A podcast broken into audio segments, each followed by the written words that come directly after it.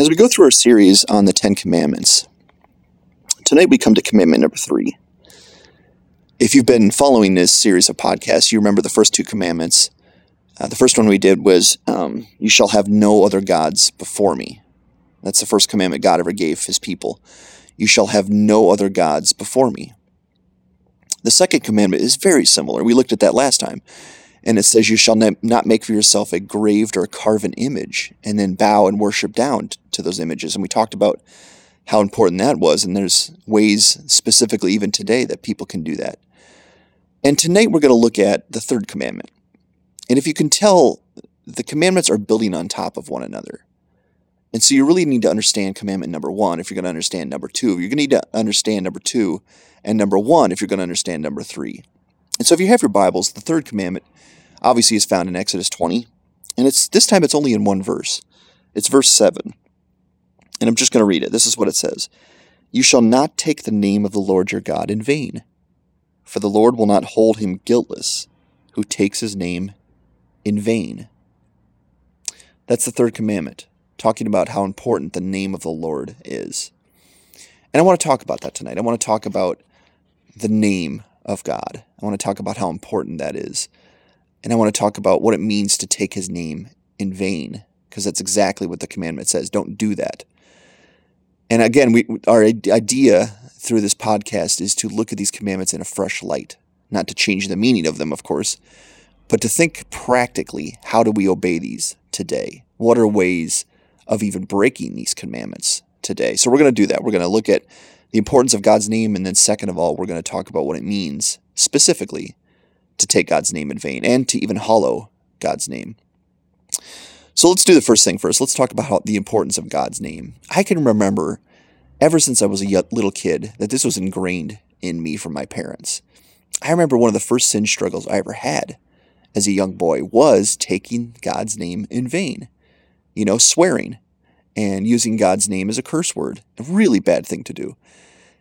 And as a little boy, I just hung around, hung around the neighborhood kids, went to school, and a lot of people would say, you know, OMG, things like that. And I started to just say that. I just started to make it part of my vocabulary.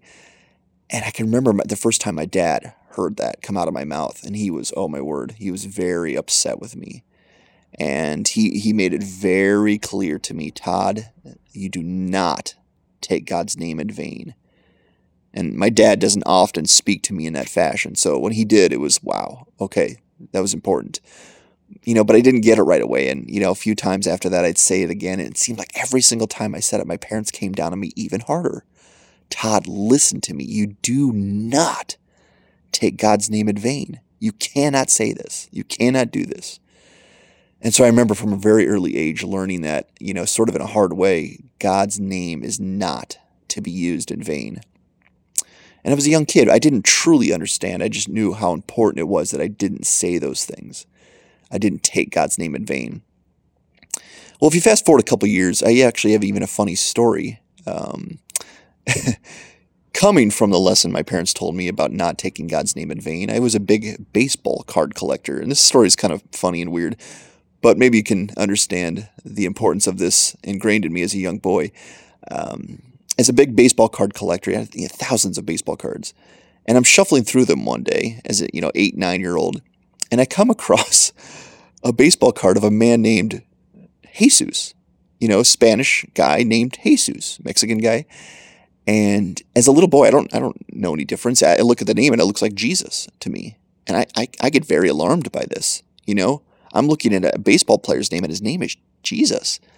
And I'm really worried at that moment, going, oh no, this man doesn't know. This guy doesn't know that you, you're not supposed to use God's name in any other fashion than towards God. And he has a name that is named Jesus. And I didn't know as a young boy, but I, I remember thinking, and maybe even having a conversation with my sister going, Christy, I need to tear this card up. We need to get rid of this card. And being very concerned by that. And so when I got home, I talked to my parents and I showed them the card, very worried. And my parents were able to explain to me, you know, it's it's a little bit different in their culture, you know, and his name is Jesus. And anyways, I'm not here to talk about the specifics of that. But I remember as a young boy having that ingrained in me that we do not take the name of the Lord in vain.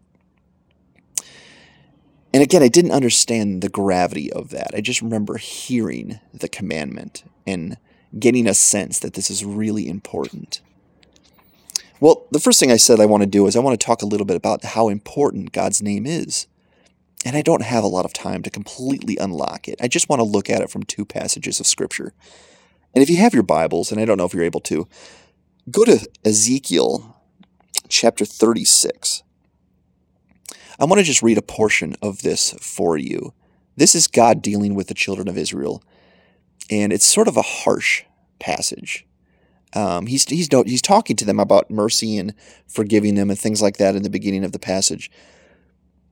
And then about verse 16, he sort of says something to them that is really important, and I just want you to listen to it. And so, if you again, if you have your Bibles, it's going to be uh, Ezekiel chapter 36, and we're going to be starting in verse 16. And this is what it says: The word of the Lord came to me, Ezekiel, son of man. When the house of Israel lived in their own land, they defiled it by their ways and their deeds. Their ways before me were like the uncleanness of a woman in her menstrual, menstrual impurity.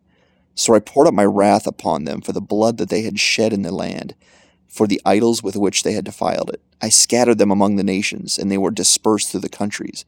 In accordance with their ways and their deeds, I judged them. So you can tell God is very upset here. And he, you know, enacted judgment on some people there. Verse 20 But when they came to the nations, wherever they came, they profaned my holy name and the peop- and the people said of them, "These are the people of the Lord," and yet they had go they had to go out of his land.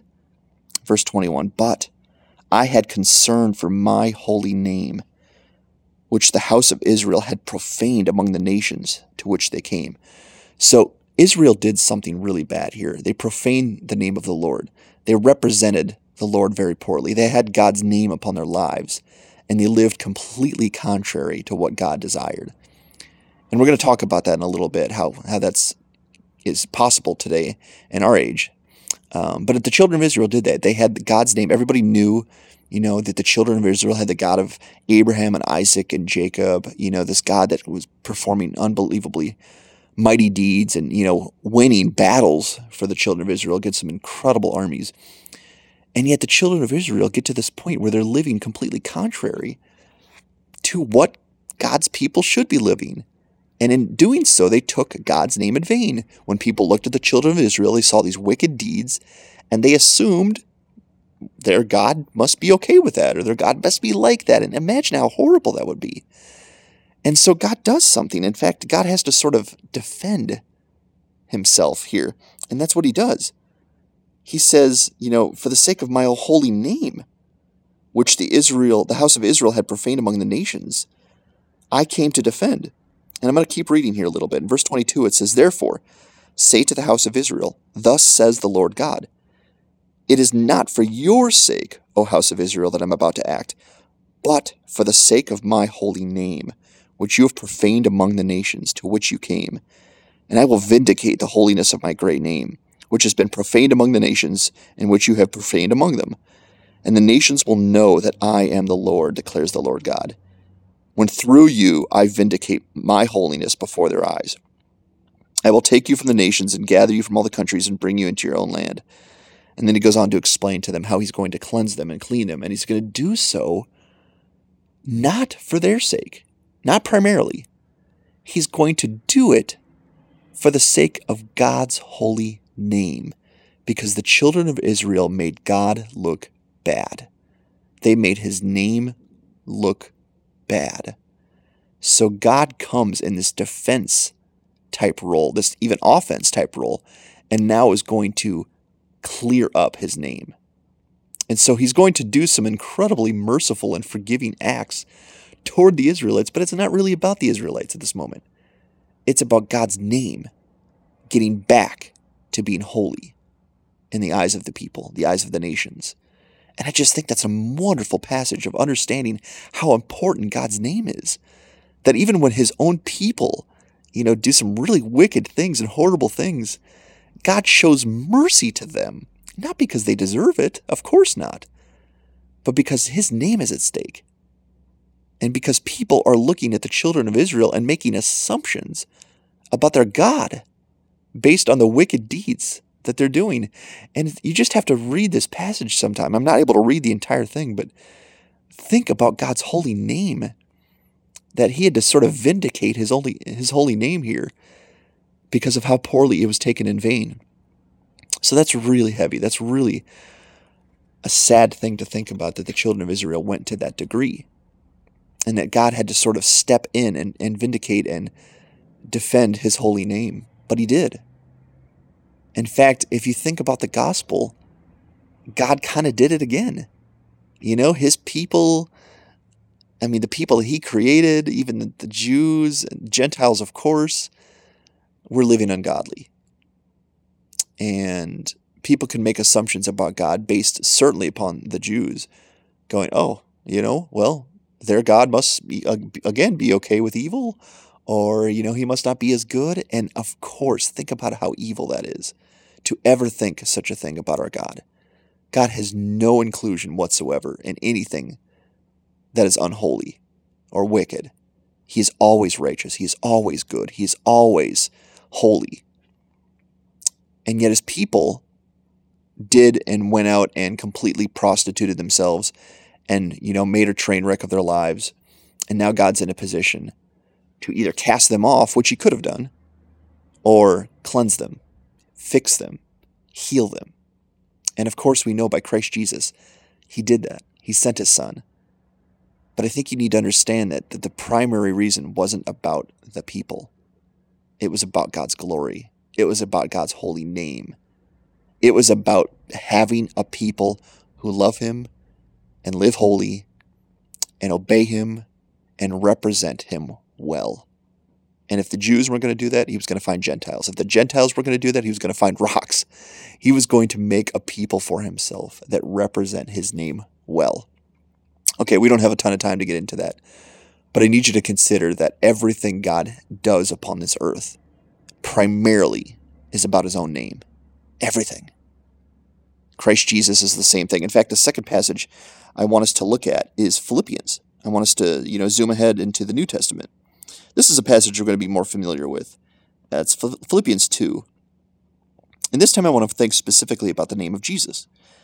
Uh, because again, this is this is the entire gospel, you know. Um, Jesus Christ, you know, embodies the entire gospel. And so this is what it says in Philippians 2 to, of course, the, uh, the Philippian church here. It says in verse 5, I'll read verses 5 to 11. He says, Have this mind among yourselves, which is yours in Christ Jesus, who, though he was in the form of God, did not count equality with God a thing to be grasped.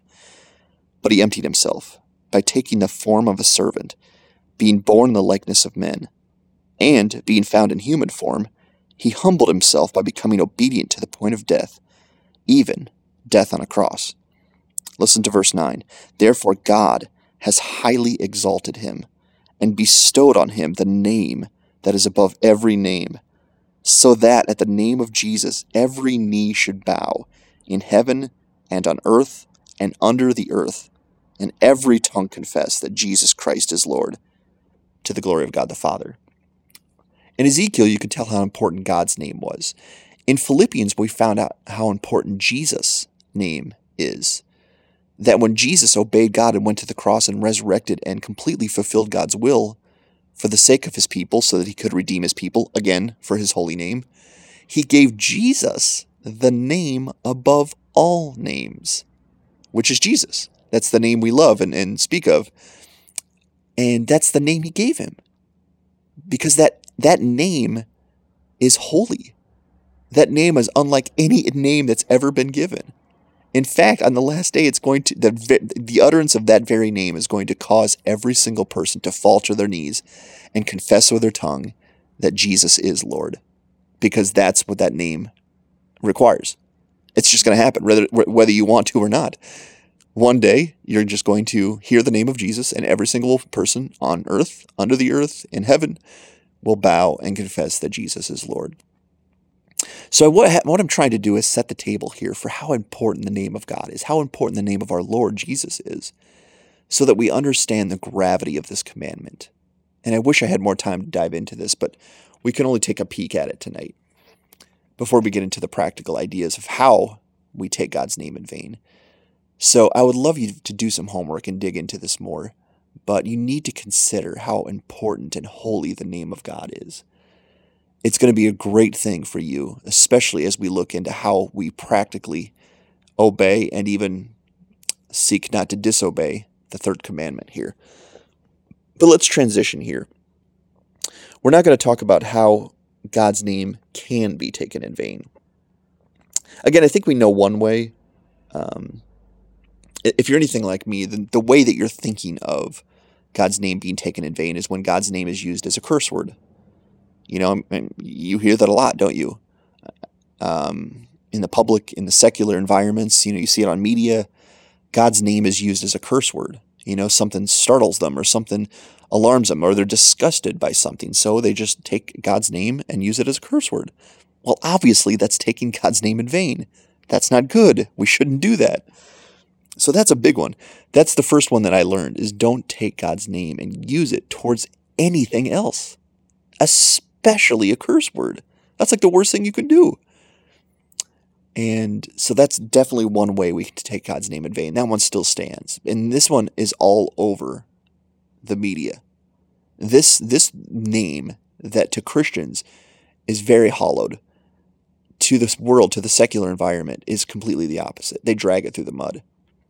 And one of the ways we, we need to think about taking God's name in vain, obviously, is never doing that. Never taking God's name and using it flippantly or using it obviously as a curse word. That's that's horrible. God's name should be revered and hallowed in our minds and in our hearts. And I think another way, even, even if I can go with this far, is to say is be careful how you entertain yourself. If you entertain yourself by watching things that drag God's name through the mud, the Lord's name through the mud, wouldn't that be similar? We don't have to be entertained by those things. We don't have to choose to watch things that take the name of our Lord in vain. Yes, of course you could say, well, I'm not the one taking it. You know, I don't think we need to get, you know, legalistic with this thing. But if you understand how important the name of our God is, and then you're being entertained by a show or a movie that takes that name and slanders it, takes that name and uses it as a curse word, takes that name and uses it flippantly or as a joke or as a punchline, do you think God's honored by that? Do you think there's any way around that? When you could tell in Ezekiel that he was basically going to either crush the Israelites or show mercy to them simply because his name is at stake. Do you ever think that God would be possibly honored when we are entertained by someone who is taking God's name in vain? And I'm going to leave that up to your own discretion. I, it doesn't say specifically. We have we have to use our own minds and logic here. But to me, that one's very crystal clear. Never take the name of God in vain with your own speech. And I would even say go as far as to not be entertained by those who do. You can make a choice. You can make a choice whether to turn something on, turn it off. Whether you hear God's name taken in vain, you then have a choice. Or you can even look ahead of time to see if movies and TV shows do that before you even watch it. There's ways to even do that. But I want you to understand that that's one way to take God's name in vain today. And I want that to be very important.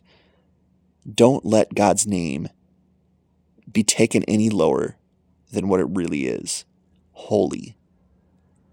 Holy. It's not like any other name. And if it needs to be very hollowed in our mind. Um, another way, you know, people can take God's name in vain, and I don't know if any of you guys struggle with this, but when people take God's name to to firm up an oath, you know, saying things like "I swear to God," I, I know my word isn't enough. So for you to believe me, I'm going to swear by God. Don't do that. Don't do that.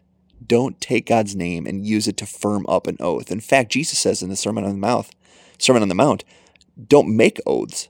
Don't even make them. Just let your yes be yes and your no be no, and don't say any more beyond that. And if you can't live by your word, then it's your problem. But just simply say yes, simply say no. Do not take God's name and try to firm up an oath with it. Don't do that. God's name is not meant for your benefit, not meant for your welfare. It is meant for God's name to remain holy and reverent and hallowed. And you remember when Jesus taught us to pray in, in, in the gospel? That's the first thing he says. He says, when you pray, say, Father, hallowed be your name. That's the first thing he says. Hallowed be your name. And I want us to think about that. Another way I thought of is um, taking God's name in vain is keeping the company of those who misuse God's name. That kind of goes along with the entertainment thing. If you're keeping the company of those who drag God's name through the mud and you don't defend it, I mean, again, I don't I don't want to say you're you're guilty of it, but you're close. You're close to spending time with people who drag God's name through the mud without defending that name. God would stand up for his own name. God's people should stand up for God's name. And even if it's unbeliever, we don't have to do it in a harsh and, you know, mean way, but that is a name that we should stand up for. That when God's name is dragged through the mud, whether it be a work environment or just hanging out with a friend, we, we should stand up for that name and say, don't do that. You know, that really offends me. When you take God's name and drag it through the mud, I'd really, really prefer if you didn't do that. In fact, if you're going to continue to do that, I'm not going to spend time with you anymore. That's a way to hollow God's name and to keep it holy. Um, I'm going to leave you with one last one before we close up tonight a, a, way that we can take God's name in vain. And this one's incredibly important, and I need you to hear me on this one. You can tell in Ezekiel 36 that the children of Israel took God's name in vain because he specifically said they did. And the way that they did it is they had God's name upon their life by being the children of Israel. Because Israel, their God, was the God of Abraham, Isaac, and Jacob. They were God's people. So every single tribe and nation knew that Israel belonged to God. So when Israel lived wickedly and sinfully, that reflected upon God. And so I think one of the most profound ways to take God's name in vain is calling yourself a Christian and living contrary to God's commandments. Because again, what you're doing is you're taking the name of God, putting it on your life and your lifestyle. And then the way that you live now represents God. So if you're living contrary to God's commandments, you're representing God poorly, therefore taking God's name in vain. And I think that one's incredibly obvious, incredibly logical. That if you have God's name upon your life, as saying, I'm a Christian, I follow God, I follow Jesus, and then you live contrary to how God expects you to live, as a practice, as a theme, you're taking God's name in vain you are making God's name look unholy. You're making it look poor. You're making it look like maybe it's like every other name. And it's not. God's name is holy. God's name is to be kept holy, it's to be kept hallowed. And it should be incredibly important to us so that the, the Christian calling that we have is something of a cost. It is. When you say, I'm going to follow Jesus, you basically say, I'm going to cast off all things that once had me, that once enslaved me, that I once chased and went after, and I'm going to give myself fully and only to Christ. And if you do, and I, you know, everybody calls himself a Christian today, it's like such a broad term. I'm a Christian, you know, because I go to church. I'm a Christian because I believe these set of things. I'm a Christian because I just say so. I'm a Christian because I wear a necklace around my neck. I'm a Christian because I don't know what else I would be. And so the term Christian means nothing today. It's like you need to firm that up. Well, what kind of Christian are you? And so when you say that you're a Christian, I follow Jesus Christ, and then someone peers into your life and goes, huh, you're a Christian, huh? So is God okay with sin? Uh, you're a Christian, huh? Interesting. So your lifestyle, your lifestyle must represent something about God. And I'll leave you a little bit of a illustration here to make the point. Maybe you guys have heard me say this before, but when I was engagement ring shopping for my wife, I must have went to, you know, five or six different places. I wanted to get Janine a really special ring. I wanted to get her something that was going to, you know, just be an awesome picture of my love for the rest of our lives. Something she could look down and just treasure. Anyways, so I, I must have went to five or six different places. I was I was really, you know, picky that day about getting Janine exactly the ring that I thought was going to represent my love for her. And so when I went to, to the ring stores, um, I was noticing all these amazing rings, and I was a little overwhelmed, going, "My goodness, how am I going to pick one of these?" And I, you know, I, I started, asked, started asking the lady if she would bring out ring after ring after ring, so I could see them up close because I was kind of skeptical. I looked at these cases, these glass cases they were in, with these perfect lighting and these, you know, smudge-free glass cases, and I was thinking to myself, okay, they look great in the case, but that's their job. Their job is to make these rings look brilliant. So, in order for me to really tell if this ring is beautiful, I want to see it with my own eyes up close. So I kept asking the lady to bring out ring after ring after ring, and she was very nice about it. She bring, brought as many rings as I wanted to see. And I noticed something. As soon as I brought the ring before my face and my eyes, I noticed something kind of shocking. The ring is brilliant. the ring is amazing. And I was going I was kind of taken back by that going, "Oh, okay. Well, then it's not, you know, it's not a facade. These rings actually are brilliant." And then I kind of turned around my thinking going, "Now I understand what the glass cases are. The glass cases are simply there to represent the rings well the lighting in those glass cases is there to represent the rings well. Because actually, if you take the rings out and put them in front of your face, they actually become even more brilliant. So, actually, them being in the glass case is actually a worse version of what the ring really is. But I was skeptical. I was thinking, oh, the glass cases are a better representation. No, really, the glass cases were just in the unique opportunity to just represent the ring as best as it could while being secure, of course. You know, you don't want to just leave the rings hanging out anywhere. And then I thought about it going, wow, those those workers have to really make sure those glass cases are smudge free.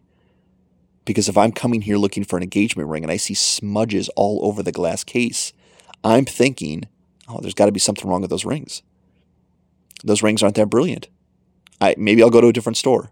I was expecting something brilliant. I'm seeing the smudges all over that. Therefore, the ring must be poor looking maybe the ring isn't brilliant. I'm not going to spend all my money on a ring that's not brilliant and perfect and glorious. Same thing with the light. If the light had been, you know, poor and dim, and I'm looking at the ring going, really? You know, two, three thousand dollars, and I'm looking at a ring going, that's all it is? But and if I had asked the lady to bring out the ring, even if the light was poor, even if the, there were smudges on the glass case, I would have seen a brilliant ring. But if I was just looking and gazing and walking by going, huh, those rings don't look that great to me, I would have left with a bad impression of those rings. And do you see what, what, what I'm saying here? When you carry the name of Jesus and God upon your life, and you live poorly, you live disobediently, you live unholy, what you're doing is representing God poorly just like the cases would have done if they were smudged, just like the lighting would have done if it was dim. And we can't do that. We can't do that because then people can make assumptions, wrong assumptions, about our God, who you and I know is brilliant. He's holy. He's awesome. He's unlike any person ever, ever, ever. God is unique and special and holy. He's just He's just to be hallowed and feared and loved. But if people look at our lives and they're full of smudges and sins and, you know, inconsistencies, and they're looking at us going, Really? You're a Christian and that's your life? I'm sorry, I don't really want your God. Think how bad that is. That is taking the name of God in vain. That's a really important one. And God can vindicate his name, can't he? He can vindicate it by destroying those who are wicked, who are representing him poorly. He can even show mercy to those people and clean up those people without without their can, you know, without them agreeing to it, um, just because he wants to clear up his name. But we are in the heavy responsibility of representing the Lord well or poorly. Now, I can't represent God as he really is, truly I can represent him as best as I can. But for you to see how brilliant God is, you need to see him up close, just like I did with the rings. But I can represent him properly with a holy lifestyle, with an obedient lifestyle. And I can also represent him poorly by a disobedient lifestyle and an unholy lifestyle. And a lifestyle contrary to the commandments of God. Exactly what we're talking about here. So the commandment is don't take the name of the Lord in vain. And it says in, it says in Exodus 20, the Lord will not hold him guiltless who takes his name in vain. You're not going to be able to chalk that up to, oops, I didn't know. Oh, that's that's a big deal. Oh, I should I shouldn't have done that with my speech. Uh, I shouldn't have been hanging around people like I should have been watching things like that. You know, I shouldn't. You're right. I shouldn't have called myself a Christian and then lived a sinful lifestyle. Sorry, God. I yeah, I guess I wasn't aware of that one. He's gonna go wrong. Nope. I'm not gonna hold you guiltless for that. You should have known how important my name was. I made everything about my name. If you knew anything about me, you knew how important my name is. Sorry, you're not getting off on that one. So it's really serious, people. And we need to really think about how we treat the name of God. Don't use his name for any other purpose than to hollow it, than to keep it holy, than to represent him well, than to speak as highly of him as you possibly can.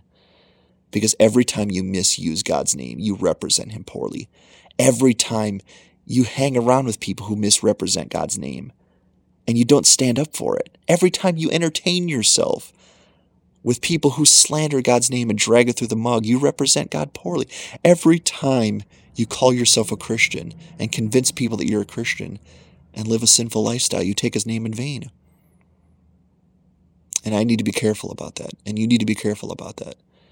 We need to be careful not to break the third commandment, to keep his name holy.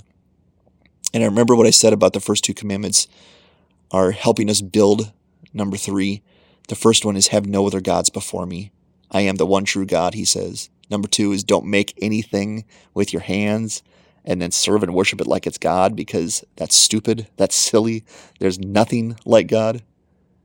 And then number three is don't take God's name in vain. God's name is to be revered and feared and hallowed and kept holy. And I hope we listen to that tonight. I hope we realize how important that is for God's name to be to be to be kept holy in our lives so that people see us and hear us and watch our lifestyle and go what an amazing God they must have. That's a God I need to check out. And so I hope that stays with you tonight. Think about that tonight. Do an inventory of your life and your heart and your speech and what you watch and who you hang out with, and especially the characteristics of your lifestyle. And if you're not representing Christ well and you don't know what to do and you're living just contrary to God's commandments, it's best to take his name off your lifestyle until you can figure that out. Don't call yourself a Christian until you truly understand what that means, and God gives you the power to live by that. Thanks for listening. I hope this has been encouraging to you. We will look at commandment number four next time, Lord willing. Thanks again for listening.